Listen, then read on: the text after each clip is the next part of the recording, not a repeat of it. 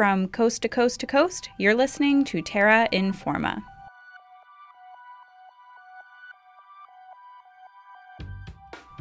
Hello and welcome back. I'm Hannah Cunningham. And I'm Elizabeth Dowdell, and we'll be your hosts for the next half hour of environmental news.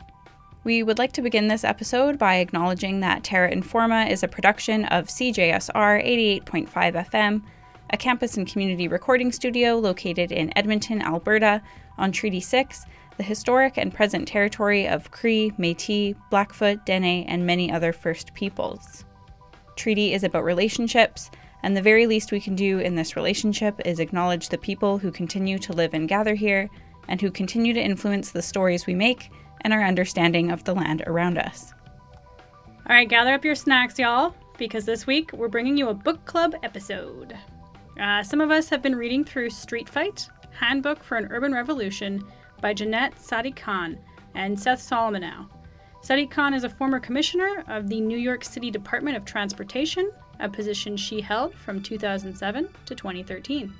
The book is part history about her role as commissioner of the New York City Department of Transportation and part description of the on the ground lessons that can teach people how to look at streets differently. Before we get into our thoughts on the book, here's this week's environmental news headlines.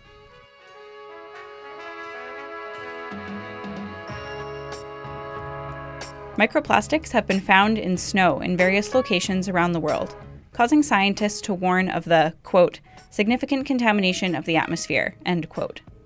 Samples taken from ice floes in the Greenland Sea had an average of 1,760 particles of microplastic per liter, while some samples from European locations had an average of 24,600 particles per liter. According to Dr. Melanie Bergmann of the Alfred Wegener Institute for Polar and Marine Research in Germany, the microplastic particles are being spread by wind. Doğu Mining, the Turkish subsidiary of Canadian Alamos Gold Inc., is at the center of peaceful protest after allegedly cutting down about four times as many trees as approved in their project environmental assessment permit. While a dozen or so demonstrators have been sleeping in tents and monitoring the mine site since July 26th, a much larger group turned out on August 5th to protest not just the loss of these trees, but the threat of environmental contamination from cyanide, a chemical to be used in the gold processing. About 5,000 people turned out for the recent protest, which started on a hill nearby, then proceeded to the mine site, where minimal security were forced to let protesters onto the mine grounds. Protesters talked about the demonstration not as an attack on the mine, but as an act of civil resistance, and participated in activities like playing the guitar and sharing balloons. If you're a local listener, details on the City of Edmonton's solar rebate program are now available. Edmontonians with solar systems installed in their homes will be able to claim 40 cents per watt towards the cost of the system. For more information on how to participate and get the rebate, check out our website for a link to the City of Edmonton's Solar Rebate Program webpage. And if this week's episode doesn't satiate your hunger for book club action, there's a few more coming up in Edmonton. Let's Find Out is a monthly podcast that answers questions about the history of Edmonton, Alberta, and they're hosting a book club on the book the Culture of Nature by Alexander Wilson. The conversation will take place on August 29th at 7 p.m. at the Mill Creek Cafe, which is located at 9562 82nd Ave here in Edmonton, Alberta. Even if you haven't read the book, show up and join in the conversation. Check out our website for a link to the Facebook event. Additionally, the Edmonton Permaculture Guild is hosting their fourth ever Permi Book Club on September 5th at 7 p.m. at the Dirtbag Cafe which is located at 10505 107th Street in Edmonton, Alberta. They'll be reading Adventures in the Anthropocene A Journey to the Heart of the Planet We Made by Gaia Vince. This book focuses on Vince's travels and the seemingly ordinary people she met along the way who are making extraordinary changes. For more information about the book and to register for the event, check out our website for the Eventbrite link. Spots are limited, so sign up quick.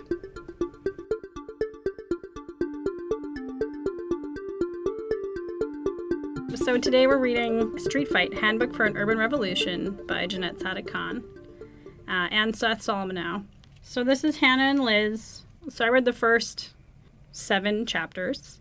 Really, in the beginning of the book, the authors lay out how streets kind of have a, a programming and they have a particular code and they use these kind of computer analogies um, that we're all sort of reading this code and responding to it, and that you can disrupt that. It's very sort of Silicon Valley disruption. And if you do that, there can be a lot of incredible benefits. But that's a fight.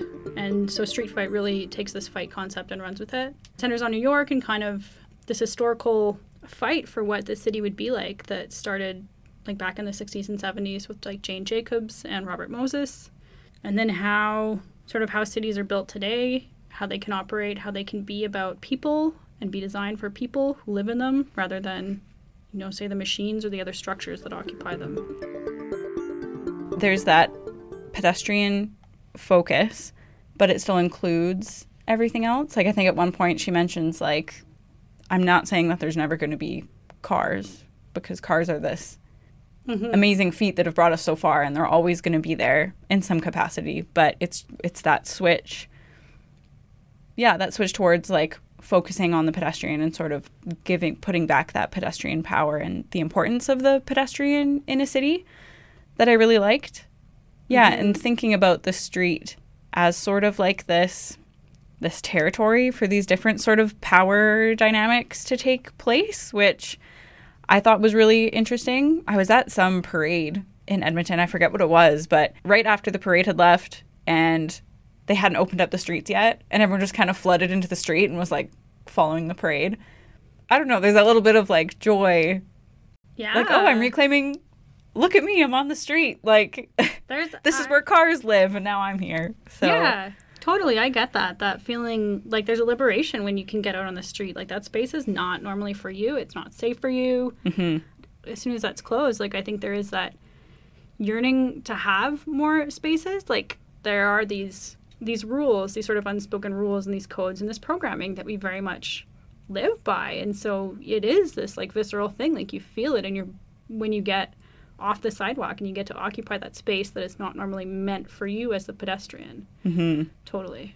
They reminded me of this density point and how like cities are for cars. It's this whole idea, I guess, of disruption. That that's an that's something we all sort of are taught and told that like you need to have a car to be mobile to get around to be transported anywhere. But with cities this idea of that like uh, chapter two's title density is destiny how you know a dense city an urban city shouldn't you shouldn't need to do more than walk to the things you need right? If you have so many thousands and thousands of people in the same space then why wouldn't you have services completely adjacent to them right? Why would you cite those kilometers away or like a half hour walk away or an hour walk away um, that might be a 10 or 15 or 30 minute drive but why like why would you put things so far away? And sort of the identity that is built off of that which i'm pretty sure she i think she touches on that especially like somewhere like edmonton where that is such a issue. We have these like sprawling suburbs where there's nothing. There's no grocery store, there's nothing. There's maybe a gas station. Talking to people, it's kind of a in lots of circles, it's a weird thing if you don't drive or have a car. Oh, you poor person without a car, you. Yeah, it's like yeah. Oh, like like oh no, I'll I'll I'm taking the bus home or something, leaving like a group of friends or something like oh, like do you need a ride? Our public transit out to some of those suburb areas is so awful. But yeah, that it, it is a necessity, but to. then it ties into that identity part. And there was one quote I really liked in here. The author was talking about Bogota's bus rapid transit system. And there was a quote that says, An advanced city is not one where poor people drive cars, but where rich people take public transportation. Mm. And I thought that was so mm. like, oh yeah, that's such a speaks to that identity, identity part of it. So in my life, in my personal life, my experience has been this tremendous freedom in like not having to own a vehicle. Okay, full disclosure. Like I've never owned a car and I don't know how to drive one. And I don't want to. And I say that in that tone of voice because it's kind of shameful to not know how to drive a car and to not want to know how. And I know I'm going to have to learn, but like it's an important and necessary skill in our society. But I don't really want to do it and I don't like I love not having to ever think about oil changes or tire pressure or like price of gas or maintenance or all these things that come with a vehicle to get you around. And i certainly participate in those. Like my household owns a vehicle and i i, I remind my partner to do regular maintenance because it's a, a, an asset that we own. But like i would i just think i would hate to have one. And if i just want to like go somewhere i can just hop on a bus or on the train or like walk there usually so like i'm really i feel like i've got this incredible kind of freedom that way which is so much more of a I think an indicator of your your status than than something like a material good. But I mean, those are worldviews. It's like packing light for a trip. Like you don't realize how freeing it is to not have stuff until you don't have to worry about your stuff. I think about that all the time. I'm pretty lucky. I live really close to campus, which is where Elizabeth and I spend all our All time. our time. so I cycle or occasionally take the LRT, but it's also walkable. So I have lots of options that aren't driving. And because my neighborhood is so close to the university campus and to a couple different major roads coming from downtown, the traffic backups around rush hour Oh, after work are insane. It's wild.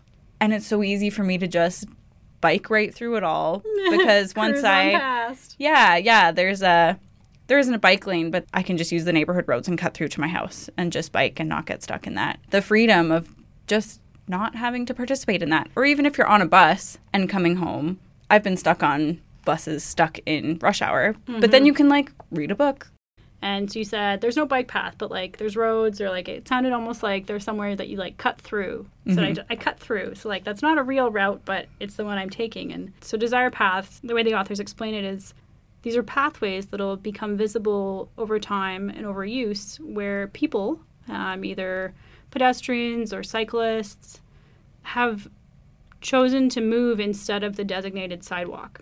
Um, and you see these physical lines, these desire lines, and that's what um, urban planners should be looking at to to figure out how the design they have currently is flawed, how it's not meeting sort of the user's need or demand or desire, and they're a great way to fix uh, a space or to to add, you know, what essentially what the the user is telling you they need from their experience. And I always thought this was really interesting. The first time I learned about it was on campus, and there was a trail across quad that was always like a footpath, and those footpaths slowly become like either there's major wide concrete you know sidewalks across the quad and across campus and then there's like there's slimmer ones there's skinnier ones that are totally desire paths that then have become um, marked out. And i think especially in edmonton like in the wintertime you really see where foot traffic travels or where bike traffic travels because like no one's going an extra three blocks out of their way when they don't have to and it's minus 30 you are getting from point a to point b as efficiently as possible.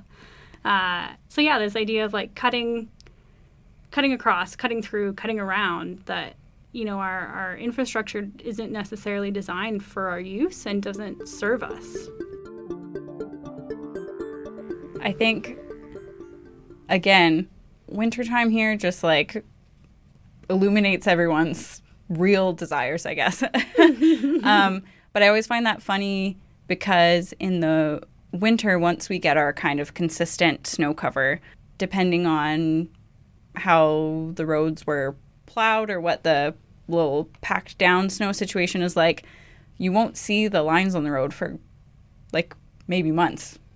And I feel like every time wherever we're going in the spring, I'll sort of be like, oh yeah, like we just kind of erased that lane in the winter. Three lanes just became two lanes. People just started vehicles still moved and people made their way through. Or, oh yeah, we kind of forgot about that little slight turn in the road. We kind of just went straight, Straight. through as long as there wasn't a curb there or something. In the first couple of chapters, there's a bunch of examples of in New York when Sadik Khan first took over as commissioner, as transportation commissioner, not traffic commissioner. That point is made very clearly.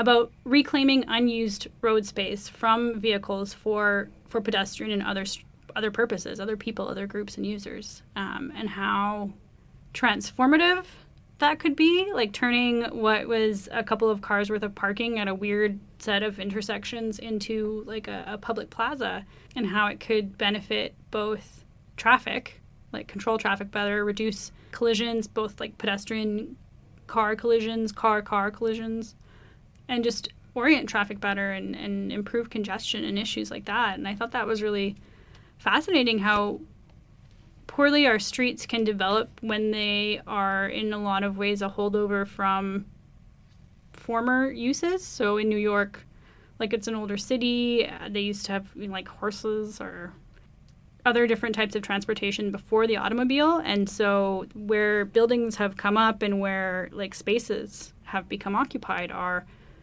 you know, became those things before cars were there. And now you're adapting that landscape to cars, but there's faults and failures and just how cool it can be to take a look at that and take like a deep look at it and look at ways to remedy it not just for cars like you know this this combustion engine transportation but for like the new users of the street so new old maybe like pedestrians or like bicycles and if you looked at our streets in winter you could totally like Yeah. Oh, lose a lane to bikes all the time Yeah. uh, you could have far wider sidewalks. You could actually have sidewalks in a lot of places that don't in this city. Yeah. Yeah. Um, Because yeah. no one can tell what's there under the snow. Yeah. You want to walk Make your there? own rules. Walk there. I found especially the author's perspective on just sort of emphasizing that the importance of pedestrians and people having people on the street, how that's how people are moving around through the city, how that affects so much. Like safety. I know at one point she made a point about like, yeah, if you think about it, having more people on the sidewalks and everything, there's all those eyes looking out for other people and mm-hmm. making sure everything's safe and just sort of having people around.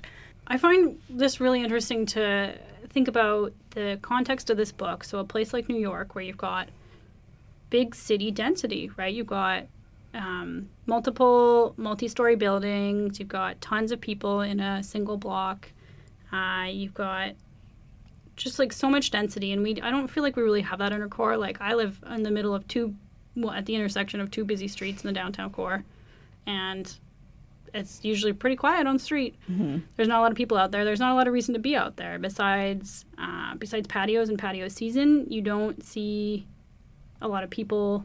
There's nowhere to hang out. There's nowhere to congregate. There's nowhere to be social you know, on the street space. And she talks about not just transportation in cities, but this idea that cities create an energy and they have a vibrancy and they have a vitality that really gets activated and like lived and reproduced when you have people on the street being you know being engaged participating in things like arts and culture and community what i find interesting though and i've never seen and i'm curious about in our own city is places that have a lot of density. Like when you see a lot of our suburbs have really incredible density actually. They've got tons of multi-unit buildings lots of people concentrated in our, our suburban areas.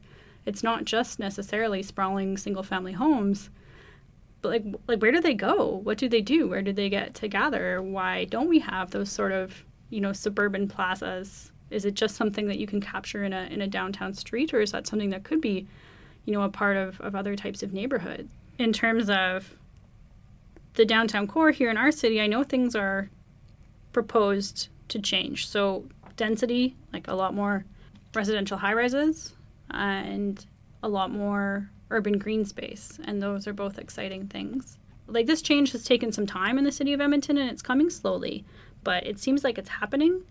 So, in here, chapter six, the battle for a new Times Square really lays out some of the anxieties and some of the challenges and some of the pushback to making changes to that code and that operating system of streets are for cars, public spaces are not for the public, they're for they're for transportation, they're for moving people around. They're not for gathering and congregating. And I found that really interesting to hear the authors talk about like what are the headlines were going to be like or the the overwhelming criticism of every part of like a transformation until a few months later. It wasn't criticisms of the transformation. It was that or that you know traffic had improved. It was that traffic hadn't improved enough. So mm.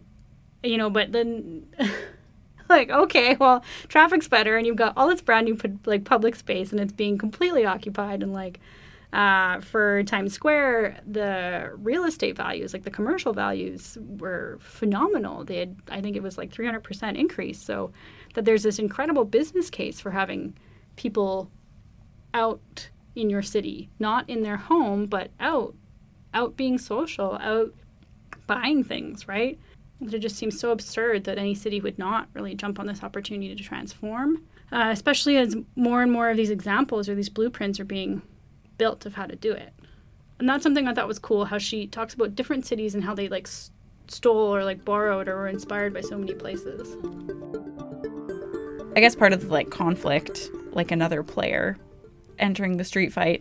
In the last kind of concluding chapter, the author talks about sort of incorporating okay, how are we going to deal with all these technological advances as they enter the street Mm. fight? Like what electric scooters and Yeah, electric scooters, things like uh, autonomous cars. And at one point, page 278, um, she talks about flipping to sort of cities that are trying to be on the leading edge of integrating technology and not kind of trying to just suppress it or force it back. It's called the Helsinki model. And they're trying to, they're sort of looking at these digital platforms as a way to create market based transportation. So, sort of capitalizing on these technologies and also trying to eliminate the need for private car ownership by 2025, it says here. So the idea is that you could sort of sign up for this service and pay a monthly fee of varying prices. Um, so the one example here in the book is the organizing principle is based on the view that uh, how you get around is something that's provided for you, a service, instead of something you have to own, like a car. So, if all channels of public transportation, like buses, trains, taxis, carpools, car share, are integrated into this service, you as a citizen could pick a bundled package of these services. So, the starting example price they give is uh, 95 euros, or about 106 American dollars, I'm assuming, for a monthly transportation subscription for unlimited public transport of any of these different kinds of vehicles um, in the city and then up to 100 kilometers of on demand car share services like Uber or Lyft or whatever, if there's European varieties of those. And then with the kind of more expensive options to add on, like say if you wanted to go to the city, go on a trip, you could add on like 500 kilometers or something of shared car use. And then if you stay within those usage levels, you pay your flat fee and then paying extra for above and beyond. And I thought that was really interesting. I'd never really thought about anything like that before. Mhm. Wanted- what do you think about that kind of like streaming things like that? there could be a lot of opportunity to it if the cost was right. Making Mhm. things on a subscription model or a pay to play model when it's something integral like the transport of your public citizens, um, and especially when we talk about people who don't have a lot of spare cash. Um, I think there are a lot of really interesting ethical questions it brings up. But like in in theory, as a concept, I think it, it'd be cool. It could be really exciting. Well, okay, so in the book they talk about um, getting people on the street and getting them cycling, and this uh, project called Ciclovia, um, again in Bogota. The authors go see it in 2007. They get inspired by another city. Uh, so in 2007, the authors are in Bogota for uh, to see Ciclovia take place, which is kind of the authors describe it as a, a central park of the streets. For Sunday, every Sunday, a number of miles of street are shut down to cars, and only bicycles and pedestrians are allowed to enter. And it's a huge success that uh, when the program was first introduced in Bogota, there was about a thousand people who regularly went, but the, then their version of a transportation commissioner used to work in uh, TV and the media, and so he got a bunch of his former colleagues to spotlight it and make it a big deal. And they go from about a thousand people turning out to I think fifty thousand. Oh whoa. turning out, and then it just it just becomes the norm, and um, the city hasn't looked back. And they it's this is every Sunday, and I thought this was so cool because I had I had been in Guadalajara last summer on like a tour, and sure enough, we were we were walking around like the old old Guadalajara, like the core on a Sunday, and all these bikes. You had to watch out for bikes on the street. And we were being told about how oh, no, that we're like, where's the traffic? Like, where are all the cars? And our guide was telling us, oh no, it's Sunday. Like, there's no cars. I was like, what do you mean? She's like, oh, like, like you close the streets to cars on Sunday. You can only take your bike or you can walk. And I was like, what? This is so cool. So they bring this back to New York, and New York does this summer streets event, and they they don't just ride bikes around like they have these giant multi-mile bike stretches, but they um, throw like pool parties and they have food trucks and they have all sorts of activities um, Cool. to do on the street. And yeah, it was just this really cool way of being inspired by another city and sort of taking that back and seeing it become a success. And I thought, like, yeah, like I want that in Edmonton. Come on, Edmonton. And I know there's like critical mass, I think, is a big bike riding, collective bike ride, but it, it would be something else to have those streets shut down for, you know, a different community to, to use them. That's a chapter called Stealing Good Ideas. Okay, also, Edmonton has been talking about a gondola for urban transportation, and that's another one in this chapter of stealing good ideas. How Really?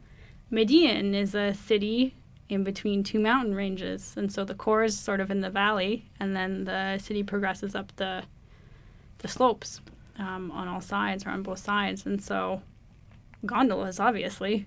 Uh, people like before that, it was just stairs, right? People would have to take tons and tons of stairs. Um, so gondolas and escalators are how they transformed their um, their transportation system. So covered escalators, uh, so that you know people could get up into their their neighborhoods. Um, and then yeah, gondolas as that move like hundreds of thousands of people every day, just like a bus system would. wow.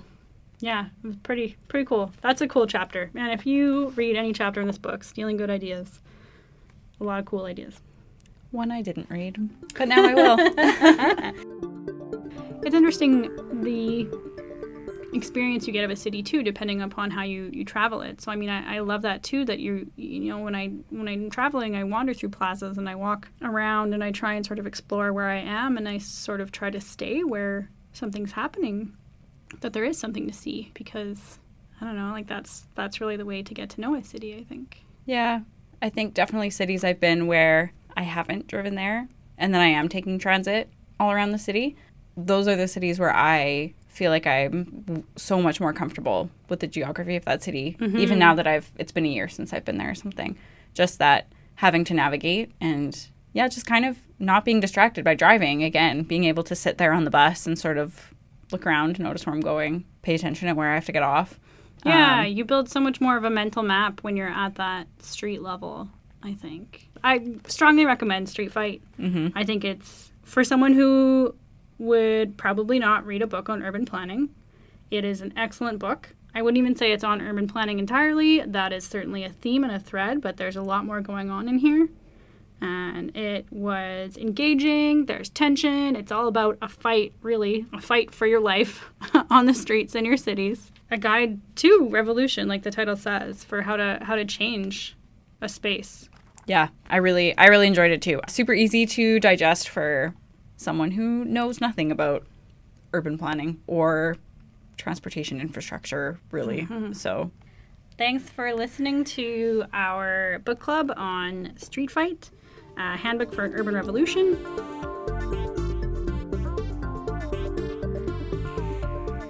that's all the time we have for this week. Thanks for listening. If you have questions or comments about the show, send us an email to terra at cjsr.com, tweet us at Terra Informa, or check us out on Facebook. To catch up on the latest environmental news, visit our website, terrainforma.ca. Thank you to our volunteers for helping out with this week's episode. Terra Informa is produced with respect on Treaty 6 territory. We are entirely volunteer run and survive because of generous donations to our host studio, CJSR 88.5 FM. Visit cjsr.com to learn more about the station and consider a donation to keep environmental news like this on the air. We've been your hosts, Elizabeth Dowdell. And Hannah Cunningham. Thanks for tuning in, and we hope you'll catch us next week right here on Terra Informa.